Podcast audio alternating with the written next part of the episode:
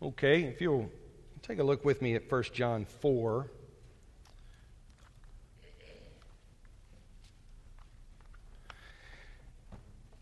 Dear friends, do not believe every spirit, but test the spirits to see whether they are from God, because many false prophets have gone out into the world. This is how you can recognize the Spirit of God. Every spirit that acknowledges that Jesus Christ has come in the flesh is from God. But every spirit that does not acknowledge Jesus is not from God. This is the spirit of the Antichrist, which you have heard is coming, and even now is already in the world. Now, I told you that uh, last week we were going to talk about the testing spirits part of this. And um, that kind of language, you hear about testing spirits, and I got to tell you, it makes me think of Ghostbusters and, uh, you know, hunting down spirits and ghosts and stuff like that. And we tend to equate spirits with ghosts because of the translation that usually turns the Holy Spirit into the Holy Ghost. This section is not about supernatural spirits. This section says nothing about demons. Um, it does mention Antichrist, but he's already defined Antichrists earlier on. The testing of spirits is, is, is drawing to mind the, the language of the prophets of old, that a prophet spoke with the Spirit of God. You remember that when the prophets are, um, are, are called and they go out, they are filled with the Spirit of the Lord. And a true prophet has that Spirit, has that. Um, you know, that, that source for their message. And so this is more that, you know, when you hear testing the spirits, this is more about prophets and proclaimers and teachers. It's not about the hidden world and, and you know, evil spirits. And, you know, we tend to think of, of the exorcist and things like that when we hear this language. And I want you to know that that comes from our culture, not from this text. So, what is meant by testing spirits? Well, notice right here that in um, uh, verse 2, he says, By this you know the Spirit of God. What's the this? But he says that there's something that identifies the Spirit of God as opposed to other spirits.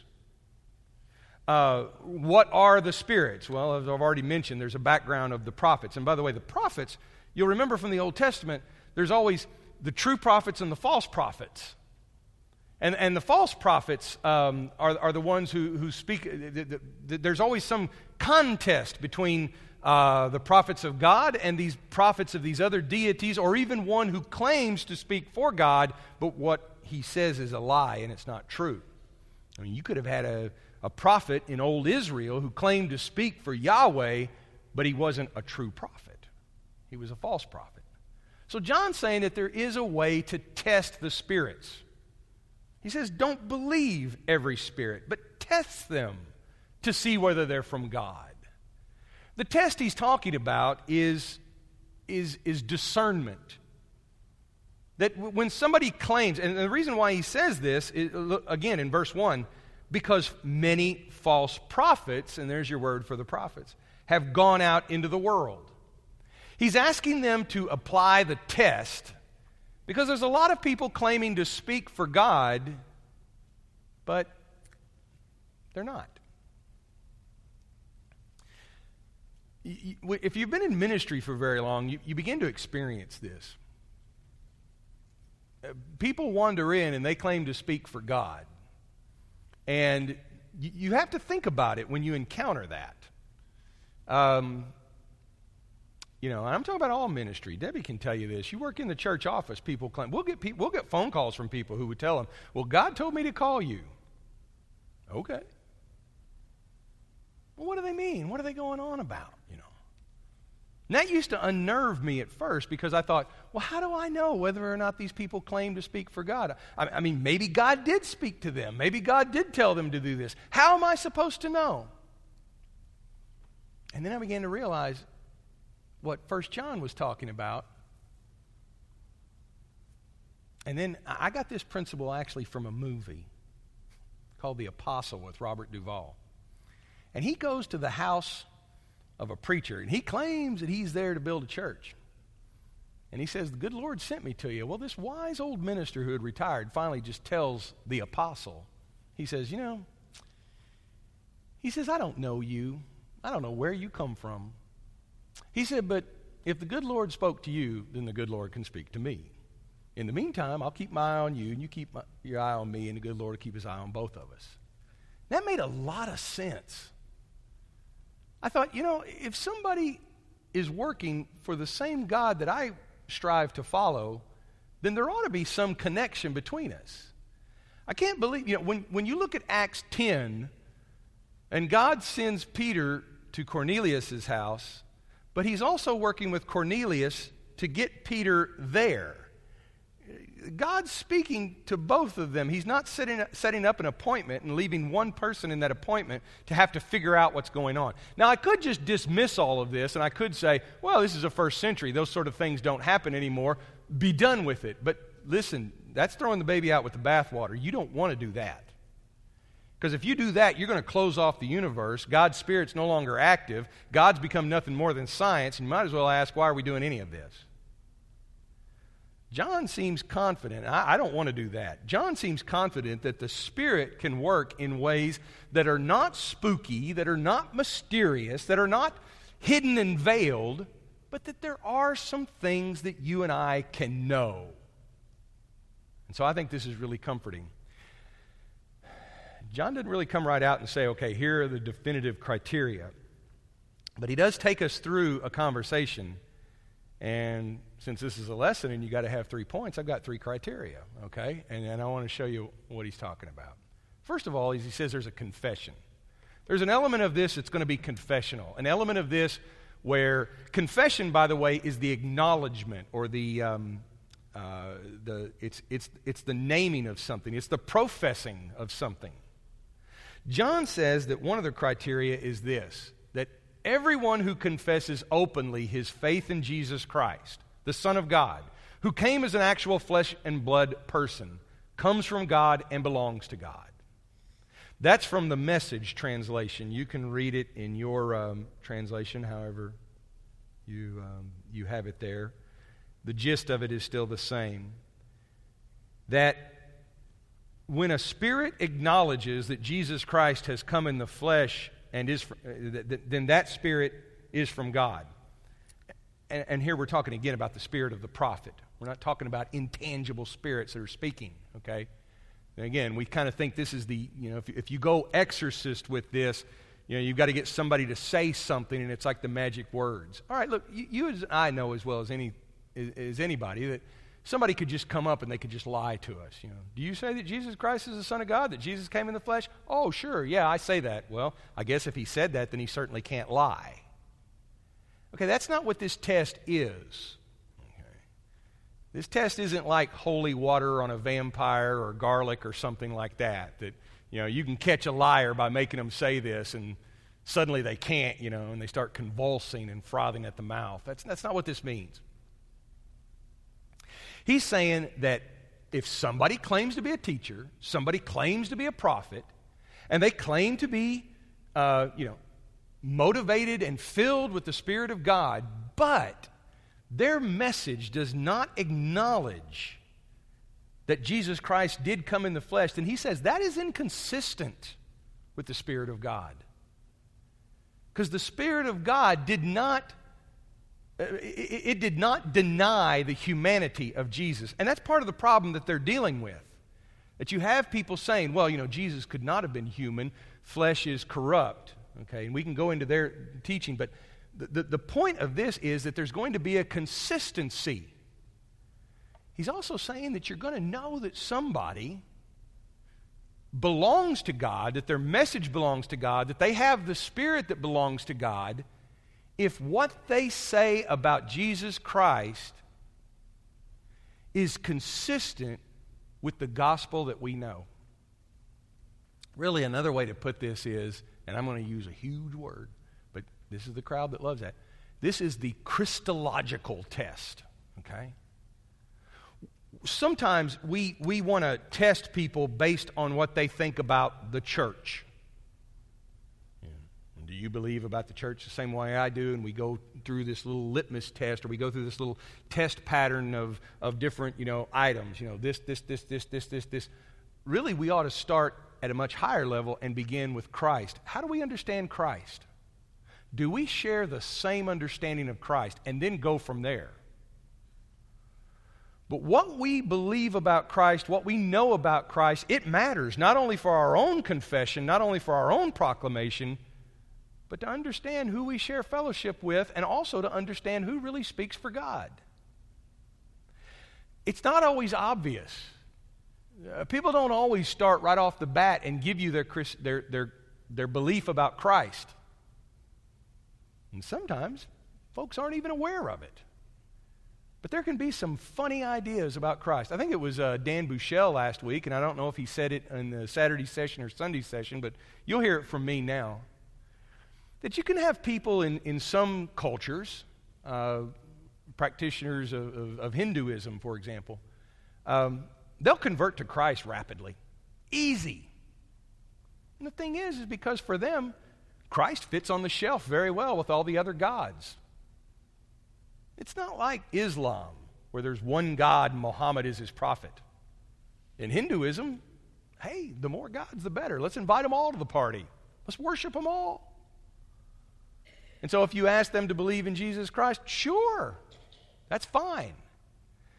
But what we, we, we, the gospel that we understand, the gospel that's been delivered to us, says that Christ is unique, that He alone is the Son of God, and the claim of the gospel is, is that Jesus Christ, in the flesh, Jesus of Nazareth, born of Mary, is also conceived by the Holy Spirit and the Son of God. And in his life and his teaching, he affirmed that. And so I'm reminded of what C.S. Lewis said, where you, you can't reduce Jesus down to a good moral teacher. He either is who he said he is, the Son of God, or he's a lunatic, a madman, or a liar. You do not get a middle ground where, well, you know, Jesus might have been a good teacher. Some of that stuff was kind of brought up later about him being the Son of God. I'm going to follow Jesus because I really like him and he's a nice guy. No, no. He does not leave us with that option. When we were reading the Great Commission this morning, Matthew 28, he makes a bold claim. How much authority had God given him? All authority in heaven and earth. That's a huge claim. And that's how the Spirit testifies to Christ. And so, one of the first tests we're going to have of the spirits is well, what's your view of Christ? The second test is worldview. Worldview is our sum total of how we understand things. It's the, it's the default perspective that we come from. Okay? Uh, the, the, way I, I, describe worldview is it's kind of, you know, it's the default setting. You know, when you're um, when your electronic devices are messed up and you're like, I don't know what to do with these anymore, somebody's going to ultimately advise you, well, reboot the thing. You know, just, just wipe it down, just start all over, return it to the, to the factory settings. Just, let's, just, let's just wipe it and build it back up again. And then it's going to go to that default and it's going to forget everything that you've said. When you and I are at a point of crisis, our default tends to kick in. What do we believe? What do we really have faith in? And really, in our everyday stress, it sort of kicks in. I mean, do we really believe that Jesus Christ is who he claimed he is? And do we live like that? And have we put that into practice? That's, that's the challenge of being a disciple. For John, he, he describes it like this He says there's going to be a consistency in the way we look at people and the way we react to people because they're going to share a similar worldview that we do. Um, He's at verse 4, he says, You, dear children, are from God, and you have overcome them. He's talking about the Antichrist, the ones that deny that Christ came in the flesh. You've overcome them because the one who is in you is greater than the one who's in the world. They are from the world and therefore speak from the viewpoint of the world, and the world listens to them. We are from God, and whoever knows God listens to us. But whoever is not from God does not listen to us. This is how we recognize the spirit of truth and the spirit of falsehood. So here he's given us a second test of the spirit. And by the way, he says here that the spirit is a spirit of truth. Um, you have the spirit of truth, you have the spirit of deception an attitude, a mindset, a, a, a, a spiritual um, orientation, truth or deception. And then he brings up talking and listening. And I think that talking and listening is his way of describing what you have there in verse 5 a viewpoint. The word viewpoint's not in the original, but that's a good translation. You know, you and I know that there's viewpoints behind things. And the news media outlets, they're not fooling anybody. We know. We know who Fox News represents, and we know who MSNBC represents. And all this talk about them being fair and balanced, forget it. We, we know better than that. But hey, at least we know.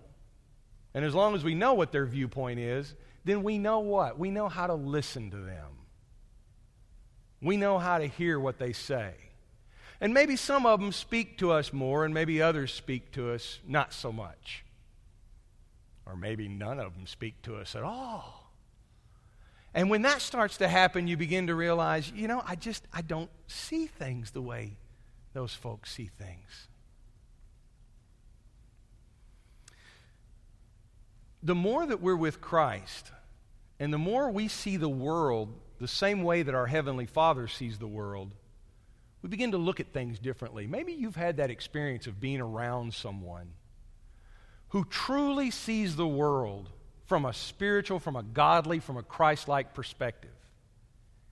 And you know how inspiring and how encouraging that is. Because you listen to them and you realize they, you know, they're not perfect people. They don't walk three feet above the ground. They don't have a golden halo. But you begin to realize this person encourages me because they see things in a way that maybe they maybe they say things in a way that you say that's exactly how I would want to say it but I can't find the words. Or maybe they see things in a way that helps you understand a better way to see the world. And then you see people who their worldview and their perspective is just you can't even relate to it. Maybe it's Maybe it's skewed. Maybe it's filtered. Maybe it's dark. Maybe it's negative. Maybe it's just discouraging. Maybe they're interested in things that you're thinking, you know, this is just not the sort of thing that's good or healthy for a person to be interested in. That's what this second test is all about. Because we begin to recognize that there's some different thinking going on. John says that there's going to be a consistency with what we speak. And he's talking about the apostles. Remember how he opened this letter? He said, That which was from the beginning. And he's going back to what they've always said about Christ who Christ was, who Christ said that he was, that he came in the flesh, but he was the Son of God. He says that's going to shape our thinking, and we're going to change how we see things. We're not going to see things simply in worldly terms. So he says when, when these people claiming to have the Spirit of God speak and in such a way that it's not consistent with what the apostles have always said, then he said, that spirit is not from God. That's a spirit of the world. And here the world is that which is outside of God's kingdom. So that's your second test. Your third and final test is love. Notice what he says in verse 7 Dear friends, let's love one another, for love comes from God. Everyone who loves has been born of God and knows God. Whoever does not love does not know God because God is love. This is how God showed his love among us. He sent his one and only Son into the world that we might live through him. Now, that's the gospel. That's the gospel in a nutshell, right there.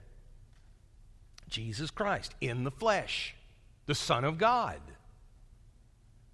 So he says that, you know, there, there, it's, it's past one of the spirit tests right there, that statement.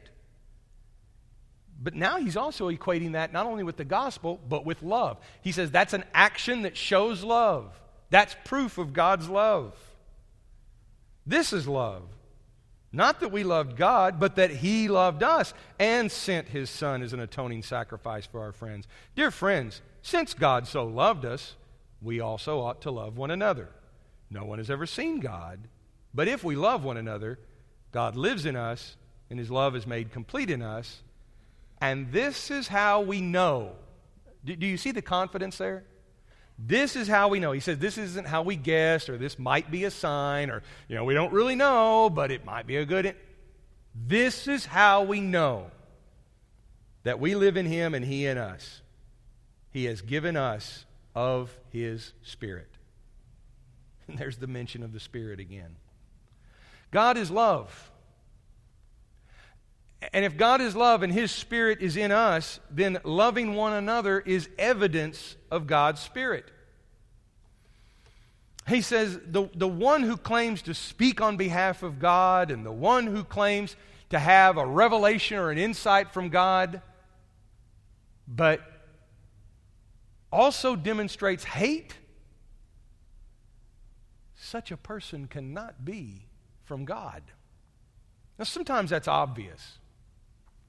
You know, with all the attention on um, racial problems that, that, that's going on right now, you hear about these, these groups that claim to speak for God, but you know, they claim that God loves one race more than another, or that somehow, uh, you know, being unkind and prejudice, that there might be some biblical basis for it. Ridiculous. Ridiculous. This verse right here shows you that that sort of unloving attitude is not consistent with the love of God. But sometimes it's, it's, it's not as obvious, both to the, well, to, to everyone, that, you know, you know, sometimes we may be really for God, but we have a hard time showing love to others. Now, I'm not saying, I'm not just talking about being challenged to love people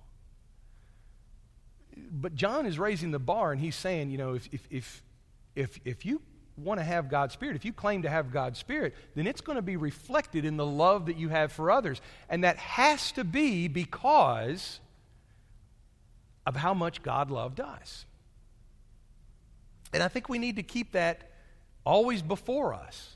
That that's, you know, you know, what John is saying here is very similar to what James says when he says, uh, you know, show me your faith by your deeds. And he talks about the real test, you know, that you see someone in need and, and you just, you know, you, you, you wish them well. Oh, I, I wish you well. I hope you, but you don't do anything about it.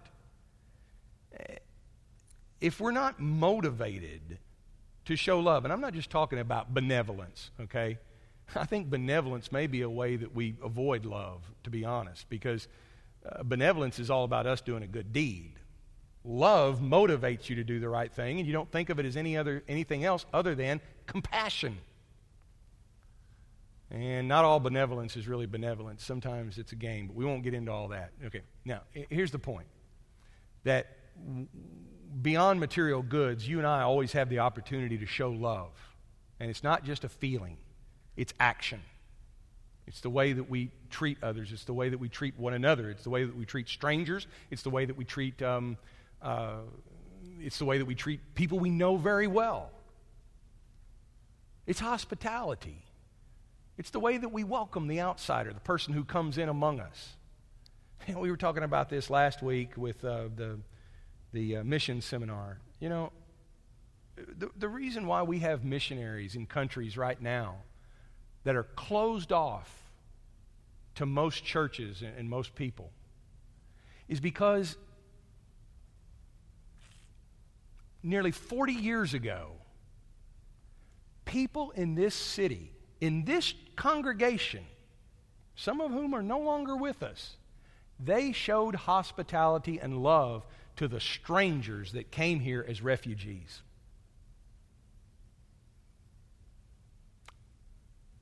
They welcomed the stranger, people who didn't even speak their language. And because of that, now you look at what's happening.